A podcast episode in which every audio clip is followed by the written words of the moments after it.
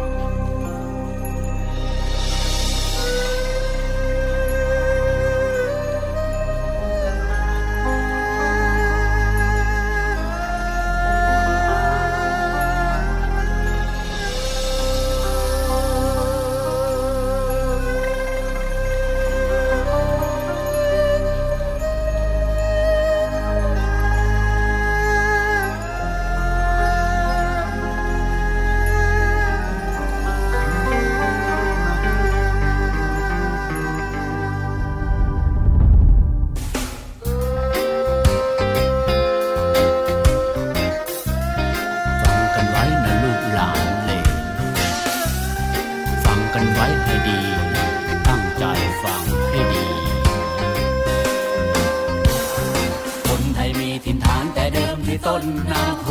มคนไทยมีถิ่นฐานแต่เดิมที่ต้นนาโคมคนไทยมีถิ่นฐานแต่เดิมที่ต้นนาโคมชะไหนจึงอบพยพมาอยู่ปลายนา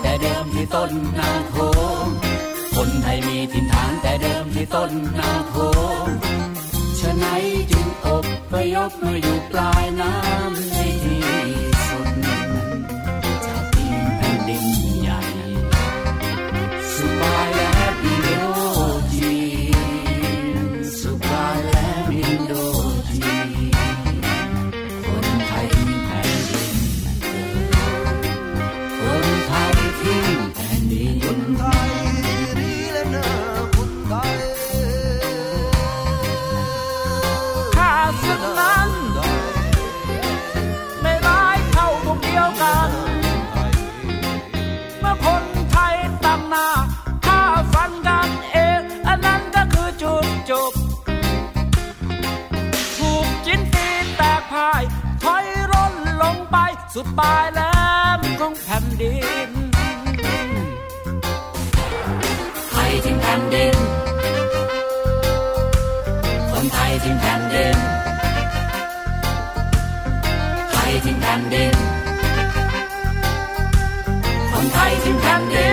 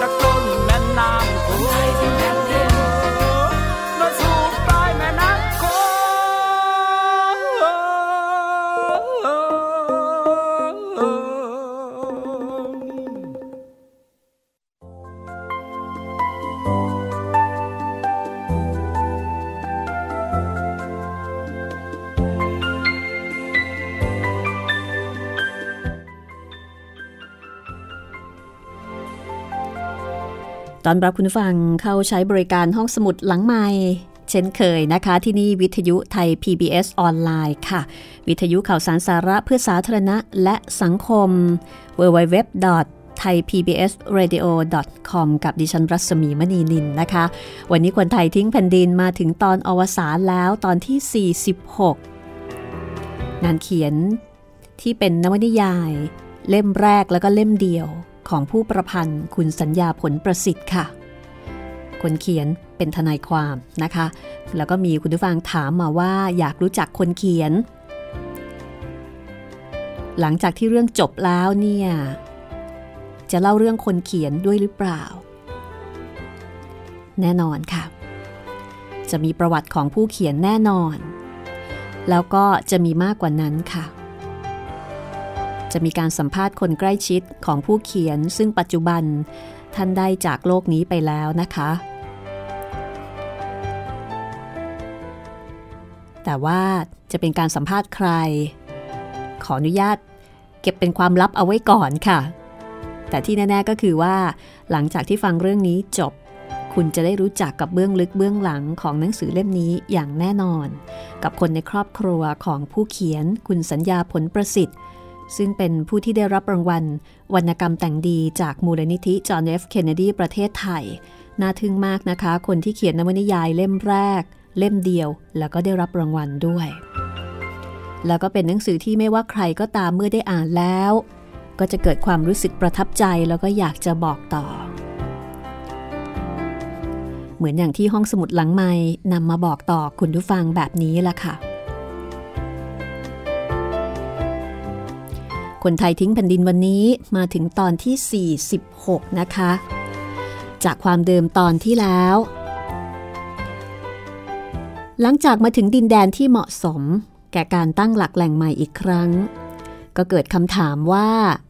คนไทยจะอยู่ที่นี่หรือว่าจะไปต่อ เพราะที่นี่ไม่ได้มีความอุดมสมบูรณ์มากนัก สีเผา ขอเหตุผลจากจันดาในฐานะผู้มีประสบการณ์ในการเดินทาง แล้วก็มีข้อมูลจากบรรดานักบวชที่เคยเดินทางไปตามสถานที่ต่างๆ จันดาให้เหตุผลว่าควรจะอยู่ที่นี่เพื่อสะสมผู้คนแล้วก็ความมั่นคงของแคว้นไทย เพราะว่าถ้าลงใต้ไปอีก ก็จะเจอเจออำนาจของอาณาจักรกัมพุทธซึ่งเป็นอาณาจักรที่เข้มแข็ง แต่ขณะเดียวกันความเห็นของจันดา ก็ถูกคัดค้าน โดยหัวหน้าคนไทยกลุ่มอื่น ที่เห็นว่าควรจะลงไปใต้กว่านี้เพื่อหาดินแดนที่ดีกว่านี้ สีเผาให้ลงคะแนนกันก็ปรากฏว่าคะแนนเท่ากันทั้งสองฝ่ายฝ่ายที่จะให้อยู่ที่นี่แล้วก็ฝ่ายที่จะไปต่อ สีเผาต้องเป็นคนชี้ขาด แต่เขาก็ไม่สามารถตัดสินใจได้ ในคืนนั้นเขาขึ้นไปนั่งบนยอดเขาตามลำพัง แล้วก็มีคนคนหนึ่งมานั่งข้างๆ พร้อมกับบอกว่าคนไทย ควรจะอยู่ที่นี่ต่อไป ควรจะตั้งหลักแหล่งให้มั่นคงไว้ก่อน ณดินแดนแห่งนี้ เราไปฟังบทสนทนาของสีเผากับคนคนนั้นกันเลยนะคะ กับค่ำคืนที่สีเผาขึ้นไปนั่งใคร่ครวญตามลำพังบนยอดเขา กับอนาคตของคนไทย คนไทยทิ้งแผ่นดินตอนที่ 46 ตอนอวสานค่ะ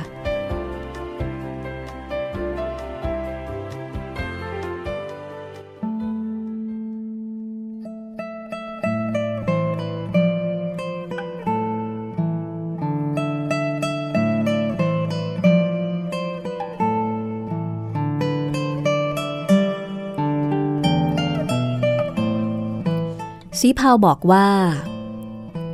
ก่อนที่เราจะพ่ายต่อจินนั้น สูไม่ใช่หรือ ที่บอกกุมภาวาว่า บางทีจะมีดินแดนอื่นที่ดีกว่าดินแดนเดิมของเราสำหรับคนไทย และบัดนี้เราอพยพมาถึงที่นี่แล้ว แต่ว่าใต้ลงไปจากที่นี่ มีเผ่าคนที่มีกำลังยิ่งใหญ่ เราหนีจากจินมา เพราะจินไม่ให้เราอยู่โดยสงบ เราอพยพมาด้วยความลำบาก คนของเรา ต้องพบกับภัยหลายอย่าง และตายระหว่างทางเป็นอันมาก เพียงเพื่อมาให้คนเผ่าใหม่ทางใต้รุกรานเรา แทนเผ่าจินเช่นนั้นหรือข้านำเพื่อนคนไทย ลงมาหาดินแดนใหม่ทางใต้ เพียงให้เขามารับทุกในที่ใหม่หรือข้าลำบากใจนัก คนคนนั้นกล่าวว่า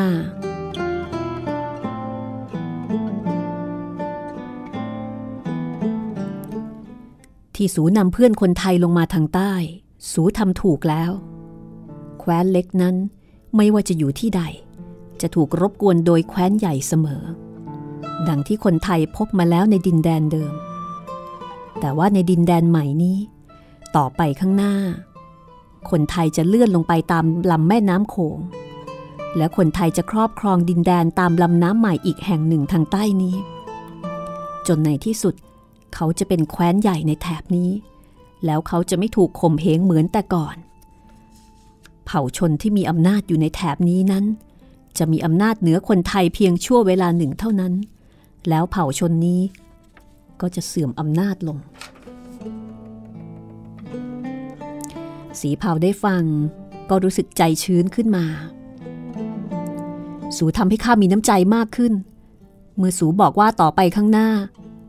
คนไทยจะเป็นใหญ่ในดินแดนแถบนี้ เพียงแค่เราไม่ถูกข่มเหงเหมือนแต่ก่อน เราก็พอใจแล้ว แต่ว่าสูบอกให้ชัดเจนเถิดว่า เหตุใดคนไทยจึงจะเป็นใหญ่ในดินแดนแถบนี้ได้ เมื่อครั้งที่เราอยู่ในแผ่นดินเกิด ซึ่งเป็นแผ่นดินเดิมของเรา เราถูกรุกรานโดยกำลังของจิน และที่เราอพยพลงมานี้ ก็เพื่อให้ไกลจากอำนาจที่เราไม่อาจจะต้านทานได้ แต่ที่สูบอกว่า แคว้นกัมพุทที่อยู่ทางใต้ลงไป จะมีอำนาจเหนือคนไทยเพียงชั่วเวลาหนึ่งเท่านั้นข้ายังสงสัยอยู่ เหตุใดเล่า เขาจะไม่สามารถรักษาอำนาจของเขาไว้ตลอดไป เหมือนที่แคว้นจินสามารถรักษาอำนาจของจินไว้ได้ตลอดมา ทั้งสองแคว้นนี้ มีการปกครองโดยกษัตริย์เหมือนกัน แล้วเหตุใดแคว้นกัมพุทจึงจะเสื่อมอำนาจลง จนคนไทยจะมีอำนาจขึ้นมาแทนในดินแดนแถบนี้ ข้าสงสัยอยู่ คนผู้นั้นก็ตอบว่า เป็นการดีแล้ว ที่สูสงสัยในเรื่องนี้ ถึงแม้ทั้งสองแคว้นจะมีกษัตริย์เหมือนกัน แต่จินสามารถรักษาอำนาจไว้ได้ ส่วนแคว้นกัมพุทจะเสื่อมอำนาจลง เพราะว่าความเกี่ยวข้องระหว่างผู้ใช้อำนาจของบ้านเมืองกับรัษฎรของทั้งสองแคว้นนั้นแตกต่างกัน ในแผ่นดินจินขุนนางมาจากรัษฎร กษัตริย์จินถึงกับให้มีการสอบ เพื่อคัดเลือกรัษฎรธรรมดาไปเป็นขุนนาง ถึงแม้ในบางครั้ง ขุนนางและกษัตริย์ของจินจะทำการมิชอบทำให้รัษฎรเดือดร้อน แต่รัษฎรจะคิดว่า แผ่นดินจินเป็นของเขา มิใช่ของกษัตริย์ หรือของขุนนาง ด้วยความคิดเช่นนี้ของรัษฎรกำลังของแผ่นดินจินจึงเป็นกำลังที่มาจากรัษฎรเมื่อบ้านเมืองจินเข้าที่อับจน จินจะมีคนดีจากหมู่รัษฎรเข้าไปกอบกู้บ้านเมืองเสมอ จินจึงเข้มแข็ง แล้วก็ก้าวหน้าตลอดมา ส่วนแคว้นกัมพุทนั้น กษัตริย์และขุนนางแยกตัวจากรัษฎร รัษฎรมีหน้าที่เสียสวยเสียภาษี และไม่มีอำนาจใด ๆ ในแผ่นดิน พวกเขาจึงไม่รู้สึกว่า แผ่นดินกัมพุทเป็นของเขา แต่เป็นของกษัตริย์และพวกขุนนางเท่านั้น นี่เป็นต้นเหตุทำให้แคว้นกัมพุทเสื่อมอำนาจ และเป็นต้นเหตุทำให้คนเผ่าไทยกลับมีอำนาจแทน คนไทยที่อพยพมาทางใต้นี้ ในตอนเริ่มแรก เขาจะยังคงใช้ประเพณีการปกครองแบบเดิมของเขา คือเขาจะแยกกัน เป็นอิสระ เป็นเมืองเล็กหลายเมือง ดังนั้นในตอนเริ่มแรกนั้น เขาจะไม่สามารถต้านทานอำนาจของอาณาจักรกัมพุทธเขาจะต้องส่งสวยให้อาณาจักรนี้ คนไทยจะถูกเกณฑ์ไปทำงาน และช่วยในการศึกให้แก่ผู้เป็นนายของเขา แต่แล้วครั้นเวลาเนิ่นนานกันไป คนไทยจะเรียนรู้จากแคว้นกัมพุทว่า หากพวกเขารวมกัน และตั้งกษัตริย์ขึ้นเหมือนในแคว้นกัมพุทพวกเขาจะมีกำลังมากขึ้น คนไทยในแคว้นต่างๆ จึงรวมกัน แล้วยกให้เจ้าผู้ครองแคว้นคนหนึ่งเป็นกษัตริย์ เมื่อประเพณีการปกครอง เปลี่ยนจากเจ้าผู้ครองแคว้นเล็กแคว้นน้อย มาเป็นประเพณีมีกษัตริย์เหนือแคว้นทั้งปวง และพร้อมกันนั้น กษัตริย์และขุนนางไม่แยกตัวเป็นคนละชั้นกับรัษฎร เหมือนในแคว้นกัมพุทเผ่าไทยจะกลายเป็นเผ่าพันธุ์ที่มีอำนาจในดินแดนแถบนี้ และในที่สุด เขาจะสามารถต่อต้านแคว้นกัมพุทซึ่งเสื่อมอำนาจลง สู่จงเริ่มต้น ให้คนไทยตั้งเมืองที่นี่เถิด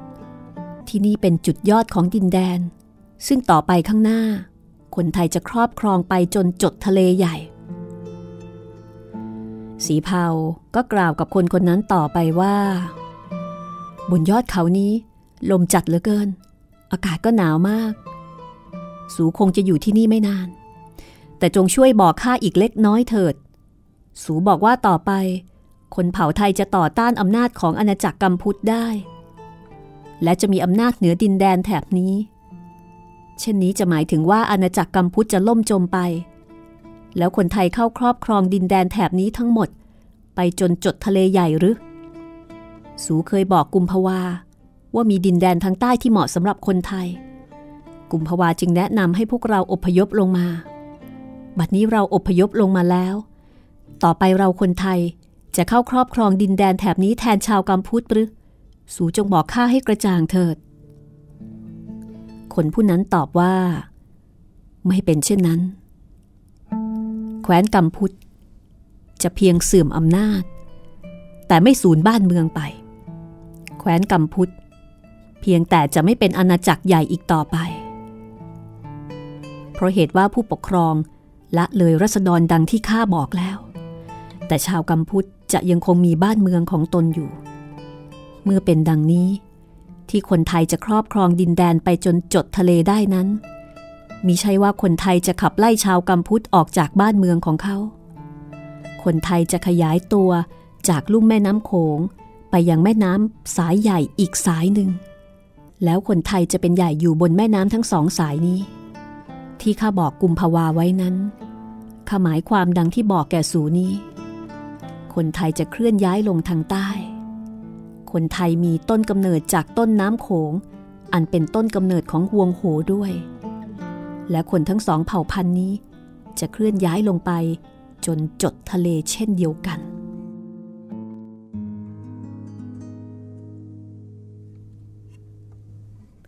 ชาวจีนนั้น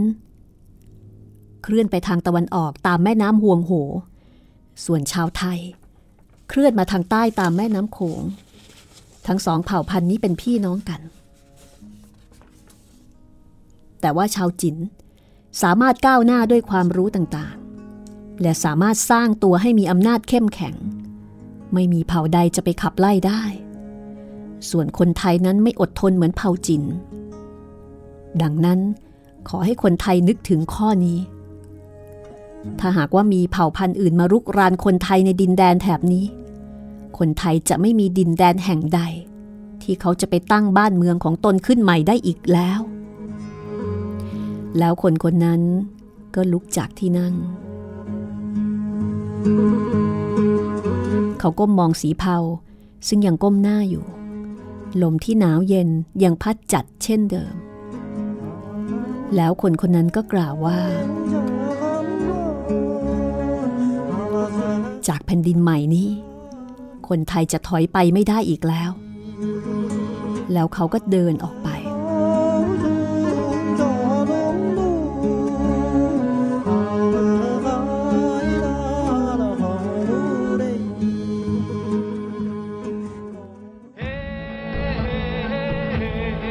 รุ่งเช้า สีเผาเรียกประชุมหัวหน้ากลุ่มอีกครั้ง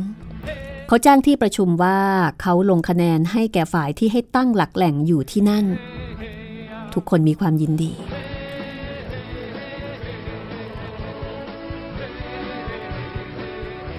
และกลุ่มของลาวอ้าย เลือกที่จะเดินทางลงใต้ต่อไป เพื่อข้ามไปยังฝั่งซ้าย จากนั้นก็มีการร่ำลากัน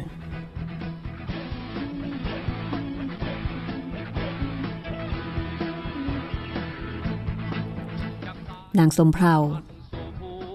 ทำหน้าที่เตรียมคนไทย แล้วก็คนม้งบนฝั่งซ้ายเพื่อเดินทางต่อ สีเผาข้ามาพร้อมกับคนอื่นๆหลายคน ที่ไม่อาจจะกลั้นน้ำตาไว้ได้ พวกเขารับความทุกข์ เสียงภัยต่างๆ ร่วมกันมาเป็นเวลานาน และต่อไปนี้เขาจะไม่ได้เห็นกันอีก สีเผาอะไรลาวอ้ายยิ่งนัก และเมื่อเขาทำใจให้สงบได้แล้ว เขายืนขึ้น ท่ามกลางคนที่จะจากไป แล้วกล่าวว่า มาฟังการกล่าวครั้งสุดท้ายของสีเผากับคนไทยกลุ่มของลาวอ้าย ที่บวกกับคนมง้ง ซึ่งเป็นกลุ่มของนางสมเพาที่จะเดินทางลงใต้ต่อไป สีเผาจะกล่าวว่าอย่างไร และเรื่องราวจะดำเนินไปอย่างไร ช่วงหน้าค่ะ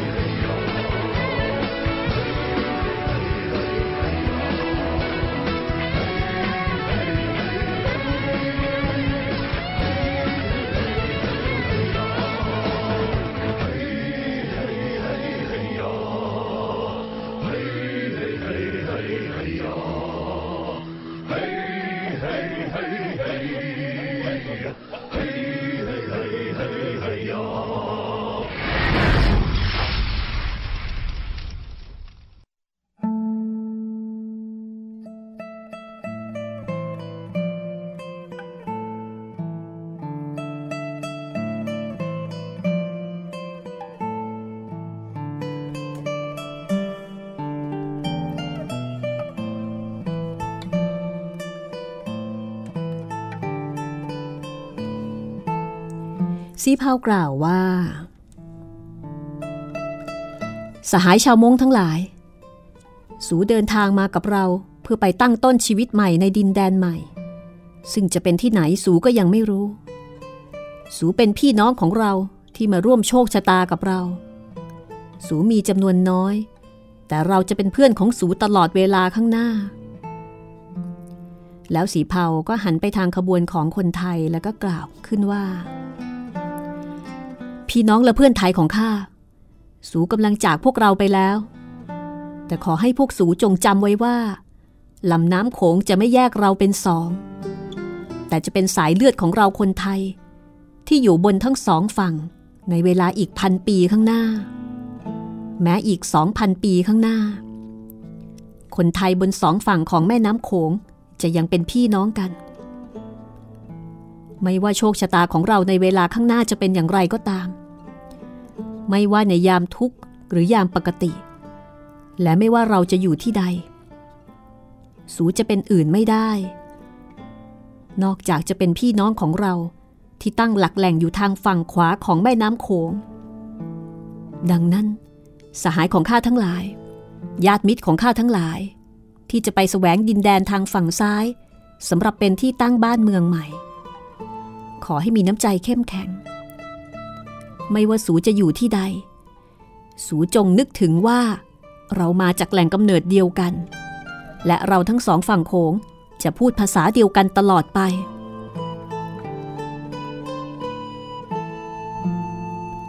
จากนั้นคนไทยฝั่งซ้ายของแม่น้ำโขง ก็เดินทางลงใต้ พวกเขาข้ามภูเขาลูกหนึ่งไปอีกลูกหนึ่งอยู่เช่นนั้นอีกหลายวัน แล้วก็มาถึงอย่างทุ่งกว้างติดกับริมแม่น้ำโขง นางสมเพาบอกกับลาวอ้ายว่า ที่นี่เป็นทำเลที่เหมาะที่สุดแล้วสำหรับทั้งคนไทยและคนมง้ง จะได้ตั้งหลักแหล่งอยู่ใกล้กัน คนมง้งจะได้อยู่ตามเขา และคนไทยจะได้อยู่ในที่ราบ แล้วขบวนของลาวอ้ายทั้งหมดก็ตั้งหลักแหล่งที่นั่น ส่วนคนไทยบนฝั่งขวาของแม่น้ำโขง ก็สร้างบ้านเรือนใหม่ เพราะปลูกในที่ดินใหม่ เขาเรียกเมืองใหม่นี้ว่าเมืองเชียงแส เพื่อระลึกถึงเชียงแสเดิมที่ได้กลายเป็นเถ้าถ่านไปเมื่อสองปีก่อน เฟเซียนซึ่งเป็นชายชาวจีนเดินมาที่สีเภาแล้วก็บอกว่า ถึงเวลาที่ข้าจะต้องลาสูไปแล้ว สีเภาก็ตอบเฟเซียนว่าข้ารู้ว่าสูต้องการจะเป็นคนแรก ที่สำรวจแม่น้ำโขงจากต้นน้ำไปจนถึงปลายน้ำสูจึงมาลาข้าแต่ว่าเราจะยังไม่แยกกันที่นี่ข้าเองจะเดินทางไปกับสู จนถึงเขตที่แคว้นกำพุทมีอำนาจ แล้วข้าจะกลับมา เวลานี้งานของพวกเราก็คือการสร้างบ้านเมืองใหม่ขึ้นที่นี่ ภัยอย่างใด ๆ เวลานี้ไม่มี ข้าจะขอเดินทางร่วมไปกับสู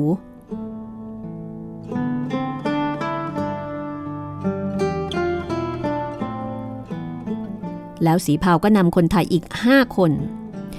เดินทางไปกับเฟเซียน เมื่อเรียบตามริมแม่น้ำโขงได้ 30 วัน เขาได้เห็นคนจำนวนมากกำลังก่อสร้างปราสาทหินสีเผาก็กล่าวแก่เฟเซียนว่า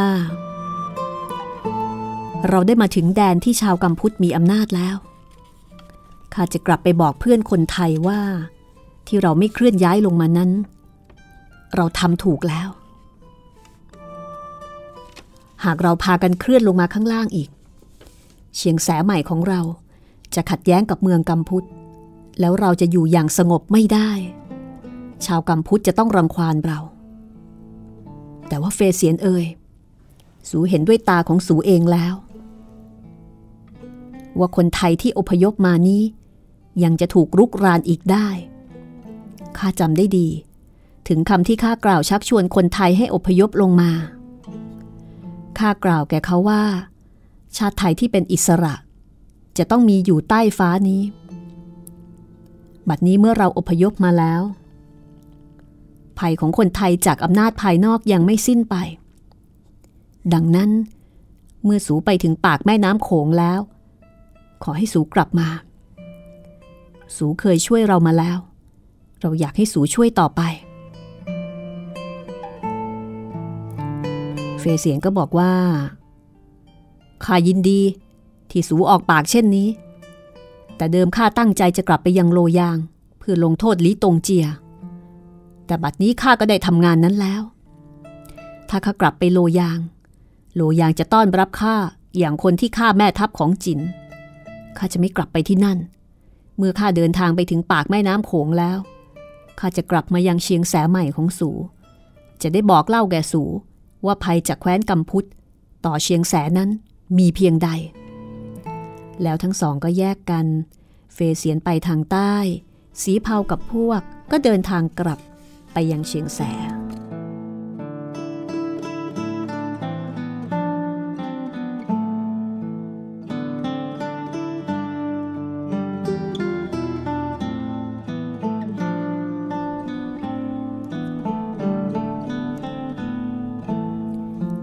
จากนั้นเรื่องราวก็จบลงแต่เพียงเท่านี้นะคะ ต่อไปนี้ จะเป็นบทที่ชื่อว่า ท้ายเล่ม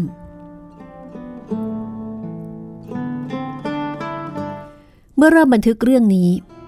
ข้ากล่าวไว้ในตอนที่เตียวเหลียงตายว่า คนจินผู้นี้เป็นคนดี แต่เขาต้องรับกรรมไปกับบ้านเมือง เพราะเขาเกิดมาและมีชีวิตอยู่ ในระหว่างบ้านเมืองที่มีความผันแปรและปั่นป่วน ข้ากล่าวว่า ในบ้านเมืองเช่นนั้น ทุกคนจะได้รับความทุกข์ ไม่มีซอกใดมุมใดในบ้านเมืองเช่นนั้น ที่ควรจะหาความสงบและความสุขได้ ทุกคนจะได้รับกระแสแห่งความปั่นป่วน และความวิปริตนั้น ในบ้านเมืองทุกแห่ง ความจริงของชีวิตเป็นดังนี้ข้าจึงกล่าวไว้ในตอนนั้นว่า ขออย่าให้ใครเป็นต้นเหตุแห่งความปั่นป่วน และความวิปริตในบ้านเมืองเลย เพราะว่าผู้คนจะเดือดร้อนกันโดยทั่วไป และจะเดือดร้อนเป็นเวลานาน บางครั้งจะนานนับด้วยสิบปี หรือด้วยร้อยปี ทั้งที่เขาผู้นั้นใช้เวลาไม่นานนักในการทำร้ายบ้านเมืองนั้น ความเป็นมาและชีวิตในแผ่นดินจินแสดงความจริงข้อนี้ได้ดีสำหรับคนไทยเล่า บัดนี้ส่วนหนึ่งของเขา ทิ้งแผ่นดินเดิมมาตั้งต้นชีวิตใหม่ในดินแดนใหม่นี้ ข้างหน้าของเขาจะดีร้ายอย่างไรไม่มีใครรู้ คนในเผ่าไทยนั้นกระจัดพลัดพรากแยกจากกันอยู่ บางครั้งเขาจะรวมกันตั้งเป็นบ้านเมืองขึ้นมาได้ และปกครองกันเอง ถึงแม้เขาจะเป็นเผ่าที่น้อยด้วยกำลังและแตกแยกกัน ถึงแม้เขาอาจจะล้าหลัง ในการจัดระเบียบภายในบ้านเมืองของเขา แต่เขาก็พยายามจะแก้ไขความบกพร่อง และพยายามต่อสู้กับความวิปริตที่เกิดขึ้นภายในบ้านเมืองของเขา ไม่ว่าความวิปริตนั้นจะมาจากอำนาจภายนอก หรือจากคนไทยด้วยกัน ด้วยความพยายามเช่นนี้ เทพยดาฟ้าและดินจะไม่ทอดทิ้งเขา ผู้ใดก็ตาม ถ้าใช้กำลังต่อคนไทย ถ้ามาฉกฉวย ความเป็นอิสระและความเป็นไทยไปจากเขา หรือทำให้บ้านเมืองของเขา มีความวิปริตและมีความแตกแยกกัน เทพยดาฟ้าและดินจะลงโทษผู้นั้น และถ้าคนที่ทำเช่นนั้น เป็นคนอยู่บนผืนแผ่นดินไทย มีฟ้าและดินไทยปกป้องเขาอยู่ เขาจะได้ความอัปยศยิ่งนัก ขอให้ทุกคนรำลึกไว้เช่นนี้เถิด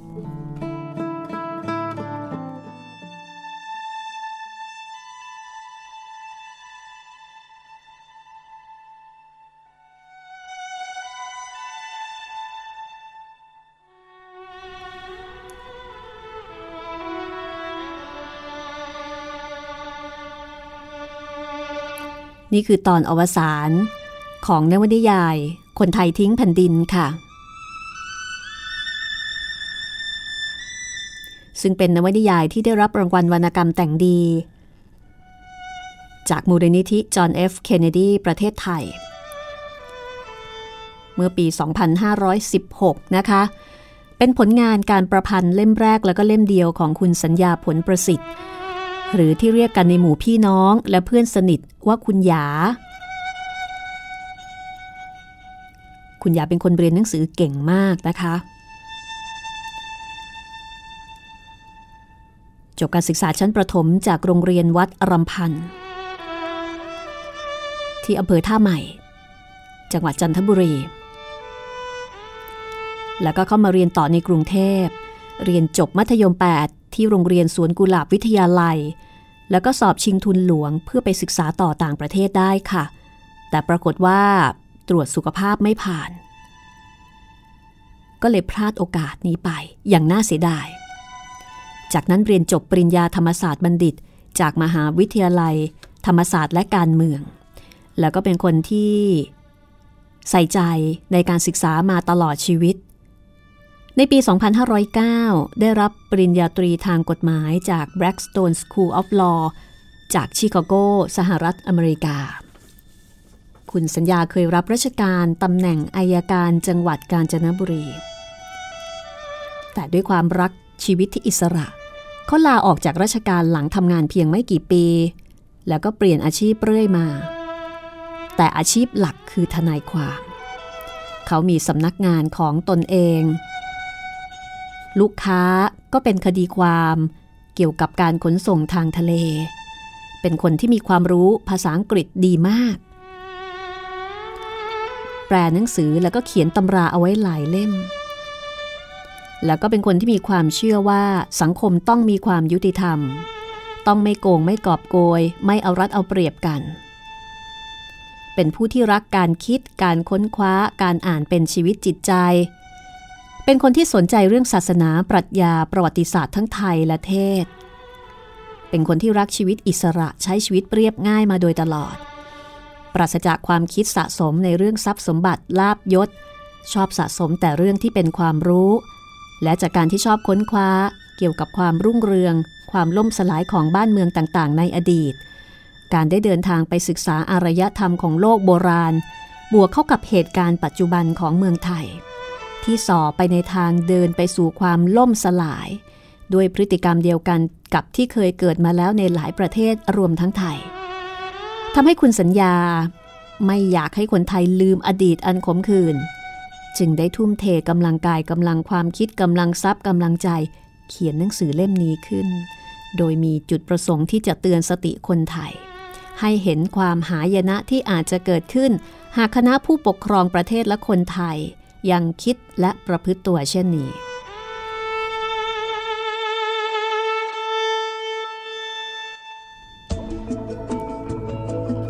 คนไทยทิ้งแผ่นดิน เป็นหนังสือเล่มแรกและเล่มเดียว ที่คุณสัญญาตั้งใจเขียนเพื่อทดแทนแผ่นดินเกิดคนไทยทิ้งแผ่นดินแปลเป็นภาษาอังกฤษด้วยนะคะ โดยใช้ชื่อว่า The Age of the Empire คุณสัญญาไม่มีครอบครัว ลิขสิทธิ์ คนไทยทิ้งแผ่นดิน เป็นของคุณไพโรธผลประสิทธิ์ ซึ่งเป็นน้องชายที่รักสนิทกับพี่ชายมาก คุณไพโรธผลประสิทธิ์กล่าวว่า คุณสัญญารักและทุ่มเทให้กับคนไทยทิ้งแผ่นดินมาก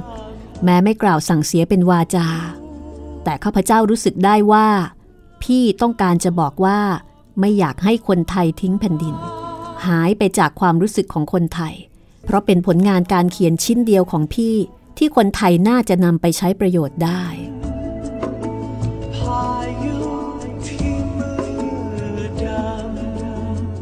คุณไพโรธผลประสิทธิ์ยังกล่าวอีกว่า โดยนิสัยคุณสัญญาเป็นคนที่สนใจในเรื่องสุขภาพมาก รักธรรมชาติและความสงบ ในบ้านปลายคุณสัญญา มีโอกาสไปพักผ่อนที่บ้านพักที่อำเภอโป่งน้ำร้อนจังหวัดจันทบุรี จากนั้นก็เริ่มมีอาการด้วยโรคปวดหลัง แล้วก็จากโรคนี้ไป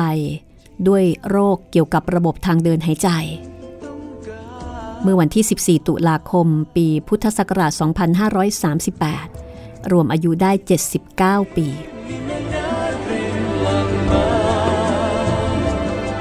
ญาติก็ได้เก็บอัฐิของคุณสัญญาไว้ณวัดพังงอนตำบลทับไซอำเภอโป่งน้ำร้อน จังหวัดจันทบุรี ซึ่งเป็นหมู่บ้านเล็กๆ สงบเงียบ ใกล้เชิงเขาสอยดาวที่บริสุทธิ์ ทั้งอากาศและทัศนียภาพ อันเป็นธรรมชาติที่คุณสัญญาผู้ประพันธ์คนไทยทิ้งแผ่นดินใฝ่ฝันถึงมาตลอดชีวิต นี่เป็นข้อเขียนนะคะของน้องชายผู้ประพันธ์ คุณไพโรธผลประสิทธิ์จงพาคนไทยที่ได้กล่าวเล่าแนะนยกไปที่นั่นำผู้เขียนแม้มันจะแสนลำบากเล่มแรกและเล่มเดียวแต่ที่นั่นพวกสู้สามารถของคุณสัญญาผลประสิทธิ์ค่ะ สู้เองได้ คนไทยต้องขอบคุณเพลงประกอบจากภาพยนตร์เรื่องคนไทยทิ้งแผ่นดินของกันตนา คุณผู้ฟังสามารถที่จะหาชมได้ใน YouTube นะคะไทยรวมตัวกันไม่ได้ฉายเมื่อปี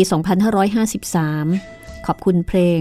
จากอัลบั้มซิลแอนบัมบูของคุณฮักกี้ไอเคิลแมนที่ใช้เป็นเพลงประกอบตอนเล่าเรื่องเคยปกครองที่คุณนี่ผู้ฟังสามารถที่จะฟังย้อนหลังดาวน์โหลด แล้วก็แนะนำเพื่อนๆ คนที่คุณรักแผ่นดินนี้ ให้เรียนรู้เรื่องคนไทยทิ้งแผ่นดินได้ที่นี่วิทยุไทย PBS ออนไลน์ วิทยุข่าวสารสาระเพื่อสาธารณะ และสังคมรวมไปถึงเรื่องอื่น ๆ ของวิทยุไทย PBS ในห้องสมุดแห่งนี้ ขอบคุณสำหรับการติดตามรับฟังนะคะ สวัสดีค่ะ